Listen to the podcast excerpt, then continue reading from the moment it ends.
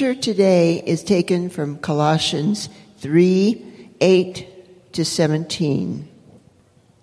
But now you must rid yourselves of all such things as these anger, rage, malice, slander, and filthy language from your lips. Do not lie to each other, since you have taken off your old self with its practices and have put on the new self which is being renewed in knowledge in the image of the Creator.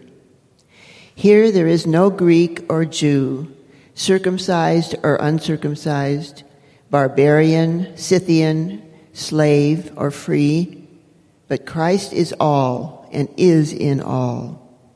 Therefore, as God's chosen people, holy and dearly loved, clothe yourselves with compassion, kindness, humility, gentleness, and patience. Bear with each other and forgive whatever grievances you may have, have against one another. Forgive as the Lord forgave you. And over all these virtues put on love, which binds them all together in perfect unity. Let the peace of Christ rule in your hearts, since as members of one body you were called to peace. And be thankful. Let the word of Christ dwell in you richly as you teach and admonish one another with all wisdom, and as you sing psalms, hymns, and spiritual songs with gratitude in your hearts to God. And whatever you do, whether in word or deed, do it all in the name of the Lord Jesus, giving thanks to God the Father through him. That ends the reading. The cool part about um, that uh, scripture is that it almost uh, preaches it for me, uh, and I don't have to do too much. Just kidding. I'm going to do plenty. So, um, before we begin, I want to I want to pray first. So, if you guys would bow your heads with me.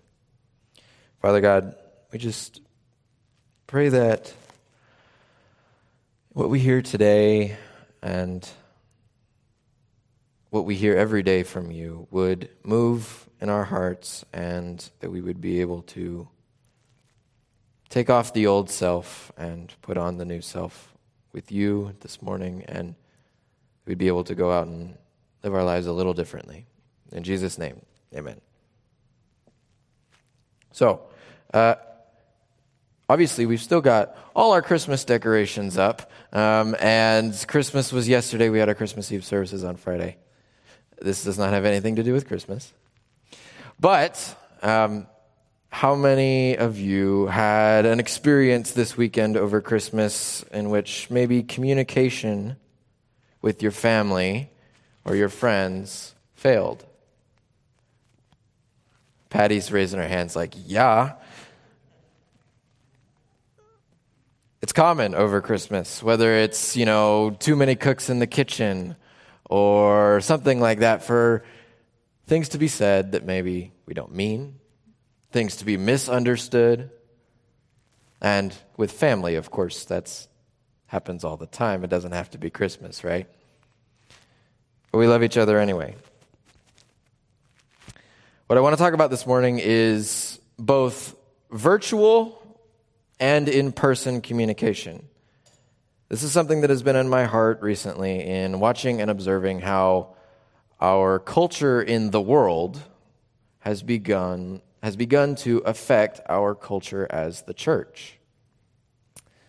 And not necessarily just in our church, I mean the kingdom of Christ in general, but unfortunately, I have to say that I have seen it in our church.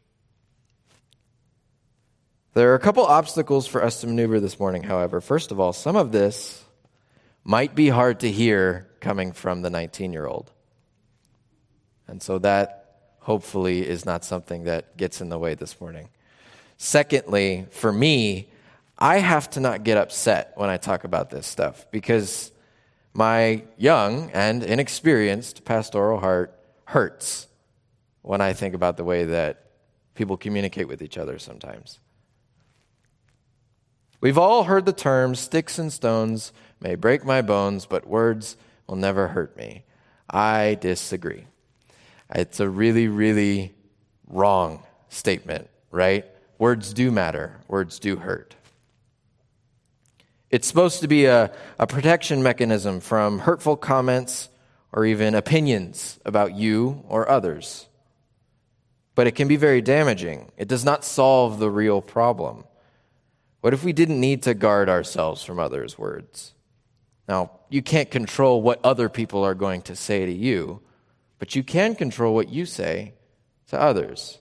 And in doing so, we'll start to change the culture in that friend group, online or in person.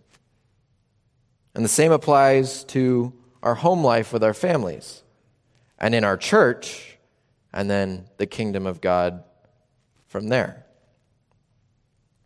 This is where the introduction of social media into our world has created some extreme challenges in the last 10 years or so. And even in the last three or four years, social media has become a political and ideological battleground. Social media is, for, well, first of all, how many of us have Facebook, Instagram, anything like that? Yes, it, this service probably not quite as many. There's a generational difference between those that attend the, the second service.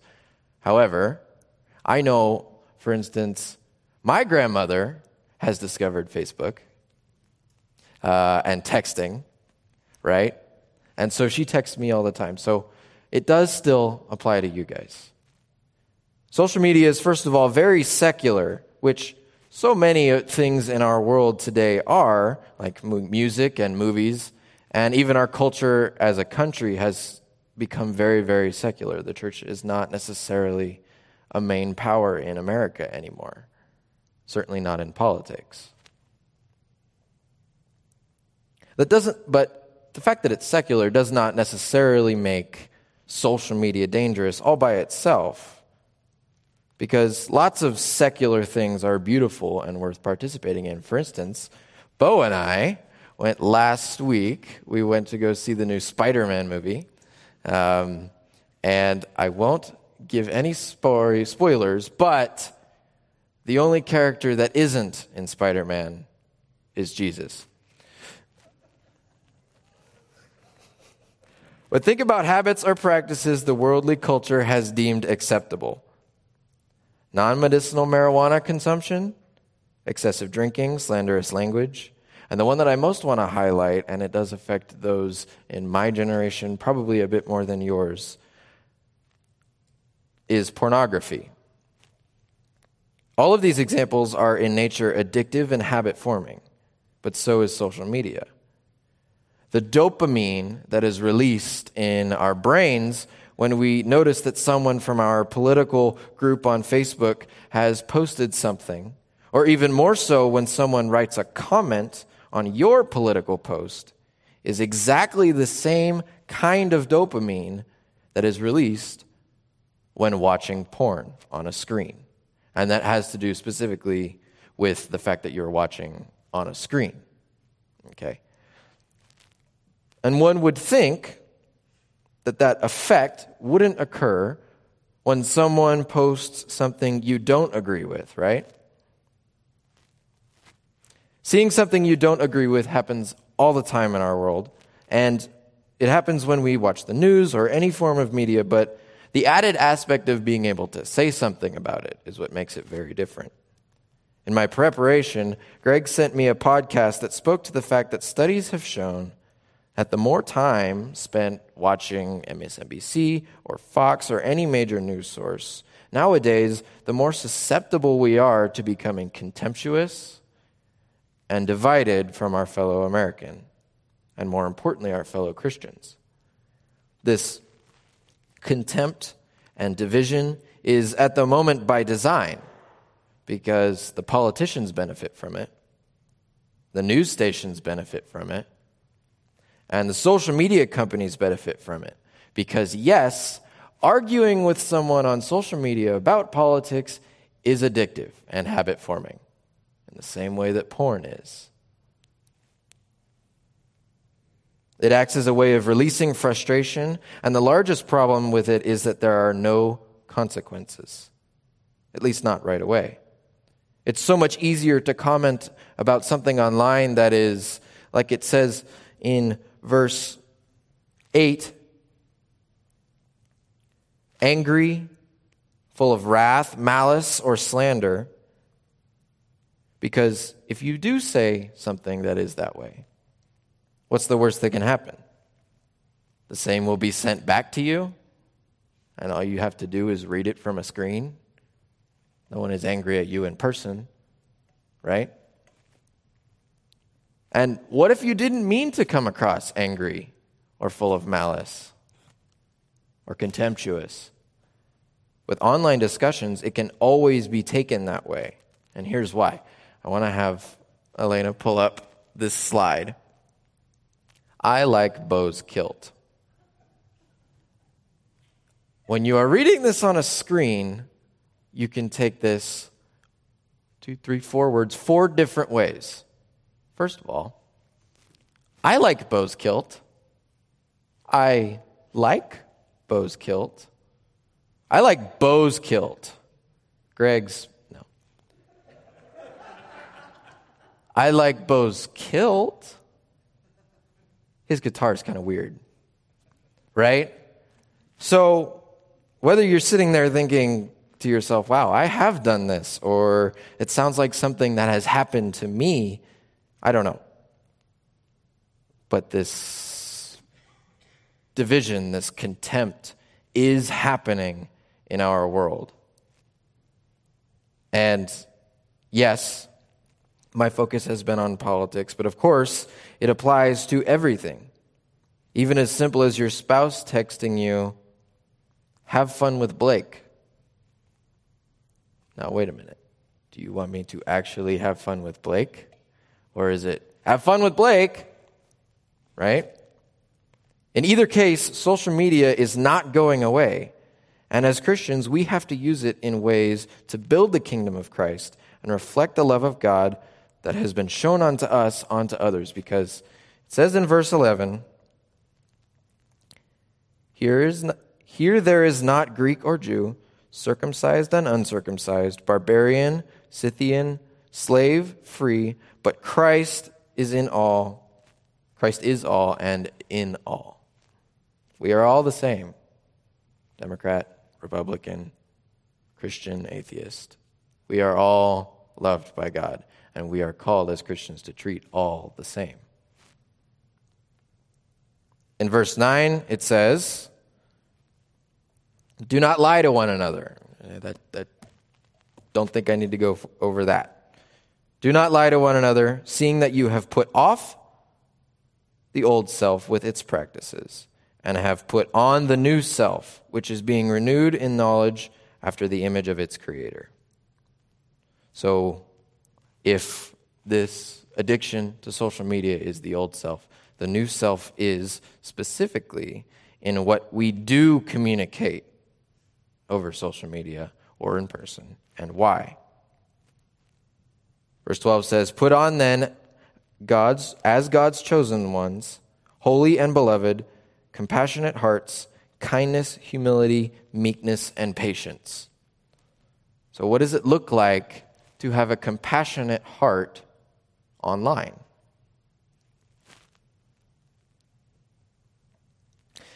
To have a compassionate heart on social media means posting things that may give anyone who might see it hope and encouragement that they are loved by God. And who knows? Maybe that's exact, maybe they just got into a nasty argument with another Facebook friend that has left them overwhelmed and hurting. And that post is exactly what God wanted them to hear in that moment. And God used your social media as a way to further his kingdom. When we see on the news that there was another tragic school shooting, instead of posting, this is why we need less, or this is why we need a ban on guns, maybe instead a prayer for the victims and their families, that they would know God's got them in this moment. Maybe in doing that, your fellow Christians on whatever media platform it may be on would see that and repeat that prayer. And we all know the power of prayer when many voices are lifted up. Verse 13 implores forgiveness for when things are maybe misunderstood or we do fall short of communicating in healthy ways online. And in verse 14, it says, And above all these, put on love, which binds everything together in perfect harmony. This is who we are. We are not a member of a political group on Facebook. We are Christians, and we are God's children. And we are called to, above all things, put on love. The world is not participating in social media in this way. They are creating this division and contempt. And we have to forgive them, for they know not what they do, but they are bringing us with them. And that's not who we are. Personally, my solution has been to not participate at all. I don't have any social media accounts, but I won't stand up here and say that that's what you should do. Ask God. Ask God because social media can be a great tool for getting people connected to churches. And we can absolutely reflect God's love through it because that's who we are in Christ.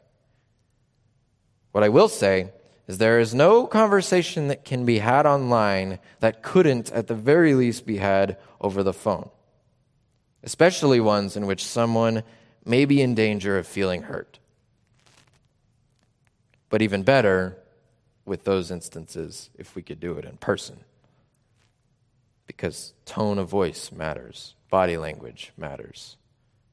You may not be wanting to hurt somebody, but when they read, I like Bo's kilt, it might hurt.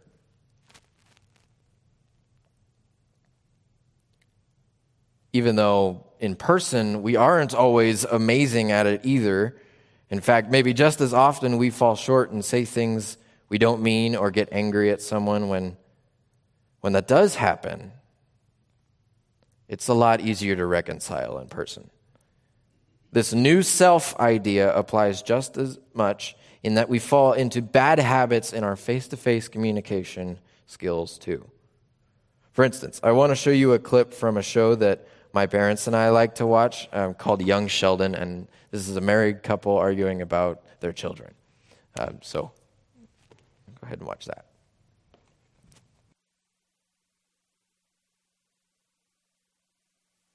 Obviously, this, this is a sitcom, and so, from a writing standpoint, they did really well with this because, I mean, does that look familiar at all? Maybe not necessarily with your spouse, spouse, but at some point in your life, having a conversation with somebody where everything is said back to back to back to back to back. No one's actually listening to each other, right? And it's just blah blah blah blah blah blah blah blah blah blah blah blah blah blah blah, right?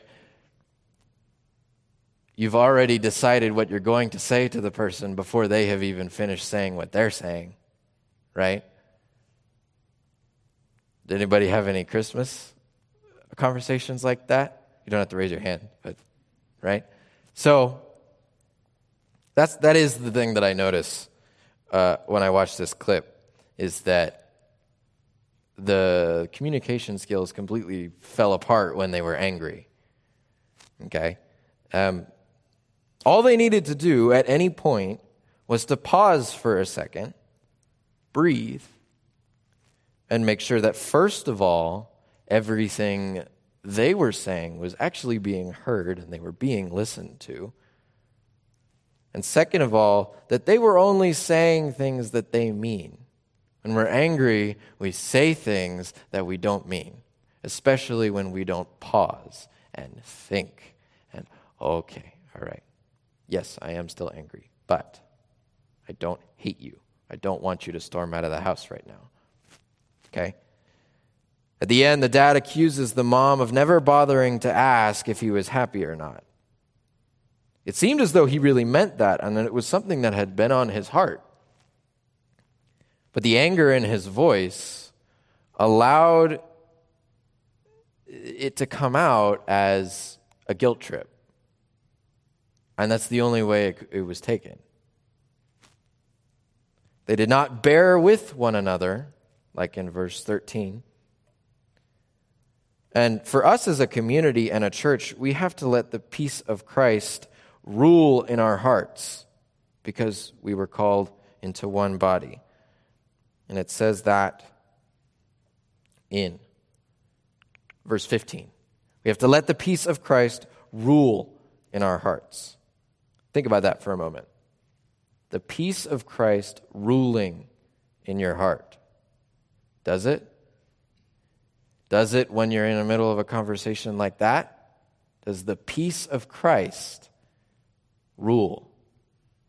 Is it trumping all the other emotions going around?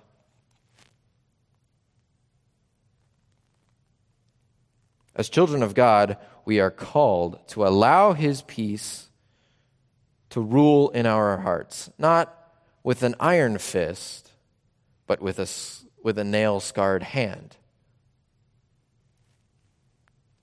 How? Well, like I said earlier, Paul basically preached this sermon for me.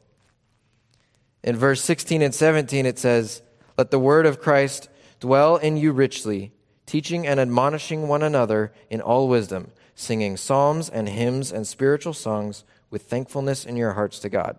And whatever you do in word or deed, do everything in the name of the Lord Jesus, giving thanks to God the Father through him. Whatever you do in word or deed. It says in word first.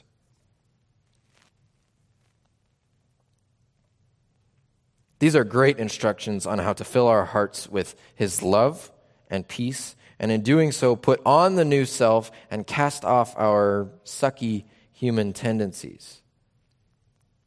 Colossians was also written to a church. And so, in that context, we are called to communicate with each other with love, patience, compassion, and humility. That's who we are in Christ. That's our identity. That's what He died for.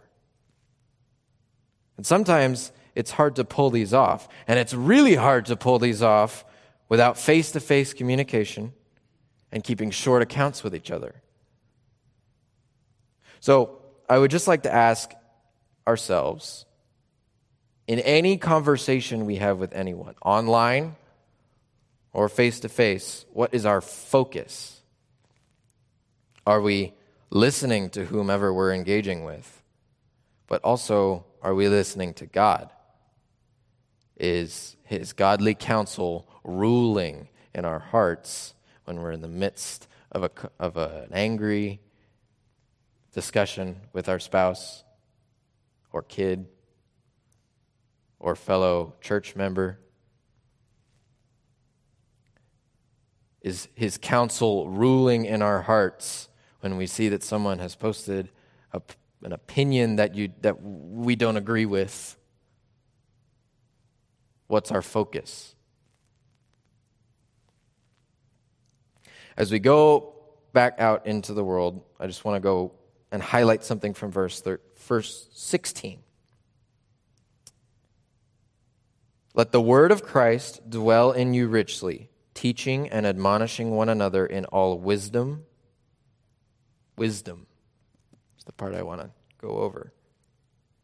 So, if that is our plan, then I want to do something a little bit different and actually kind of old school. There should be Bibles in your pews, and I want us to go to Proverbs chapter 25.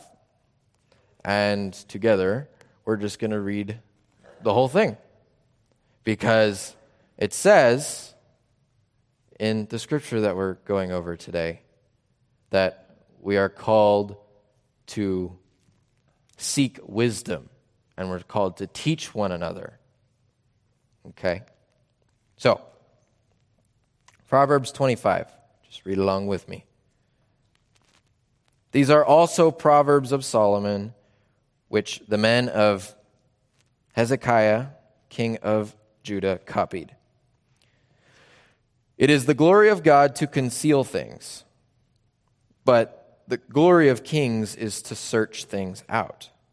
As the heavens for height and the hurt and the earth for depth, so the heart of kings is unsearchable. Take away the dross from silver, and the smith has material for a vessel. Take away the wicked from the presence of the king, and his throne will be established in righteousness. Do not put yourself forward in the king's presence, or stand in the place of the great. For it is better to be told, Come up here, than to be put lower in the presence of a noble. What your eyes have seen, do not hastily bring into court. For what will you do in the end when your neighbor puts you to shame? Argue your case with your neighbor himself, and do not reveal an. I'm going to say that differently. Argue your case with your neighbor himself, and do not reveal another's secret, lest he who hears you bring shame upon you and your ill repute have no end. A word fitly spoken is like apples of gold in a setting of silver.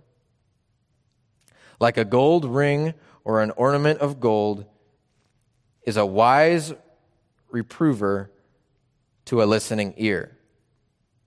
Like the cold of snow in the time of harvest is a faithful messenger to those who send him.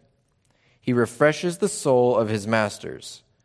Like clouds and wind without rain is a man who boasts of a gift he does not give. With patience, a ruler may be persuaded, and a soft tongue will break a bone. If you have found honey, eat only enough for you, lest you have your fill of it and vomit it out. Let your foot be seldom in your neighbor's house, lest he have his fill of you and hate you. A man who bears false witness, false witness against his neighbor is like a war club, a sword, or a sharp arrow. Trusting in a treacherous man in time of trouble is like a bad tooth or a foot that slips. Whoever sings songs to a heavy heart is like the one who takes off a garment on a cold day, and like vinegar on soda. If your enemy is hungry, give him bread to eat. If he is thirsty, give him water to drink, for you will heap burning coals on his head, and the Lord will reward you. The north wind, wind brings forth rain, and a backbiting tongue and a backbiting tongue, angry looks. It is better to live in a corner of the housetop than in a house shared with a quarrelsome wife. Like cold water to a thirsty soul, so is good news from a far country. Like a muddied spring or a polluted fountain is a righteous man who gives way before the wicked. It is not good to eat much honey, nor is it glorious to seek one's own glory. A man without self control is like a city broken into and left without walls. The word of the Lord.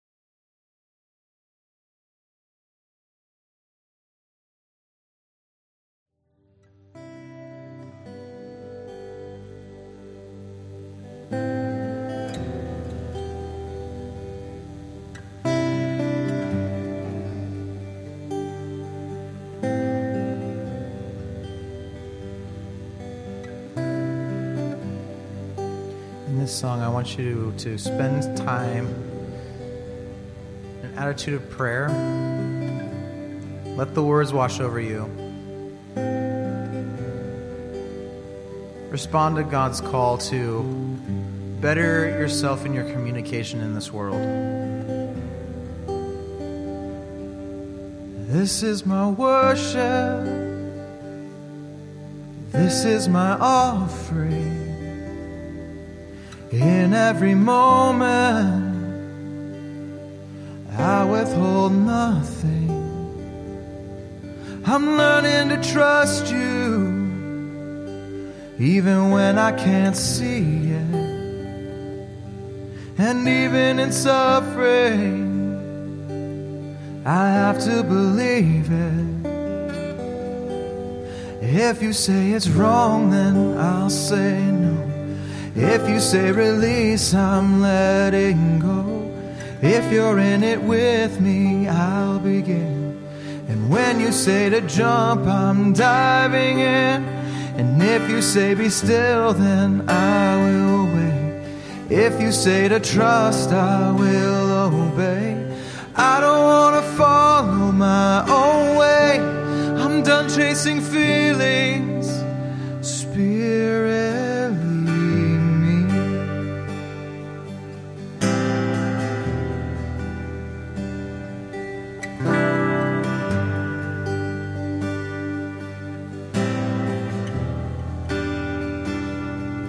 It felt like a burden, but once I could grasp it, you took me further, further than I was asking. And simply to see you, it's worth it all. My life is an altar. Let your fire fall. If you say it's wrong, then I'll say no. If you say release, I'm letting go. If you're in it with me, I'll begin. When you say to jump, I'm diving in. If you say be still, then I will wait. If you say to trust, I will obey.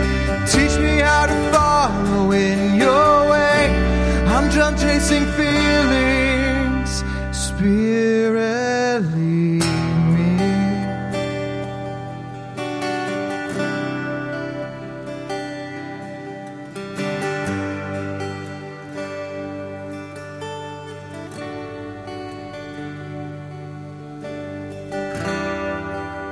When all hope is gone and your word is all I've got. Have to believe you still bring water from a rock to satisfy my thirst, to love me at my worst. And even when I don't remember, you remind me of my worth. I don't trust my ways. I'm trading I lay down everything. Cause you're all that I want.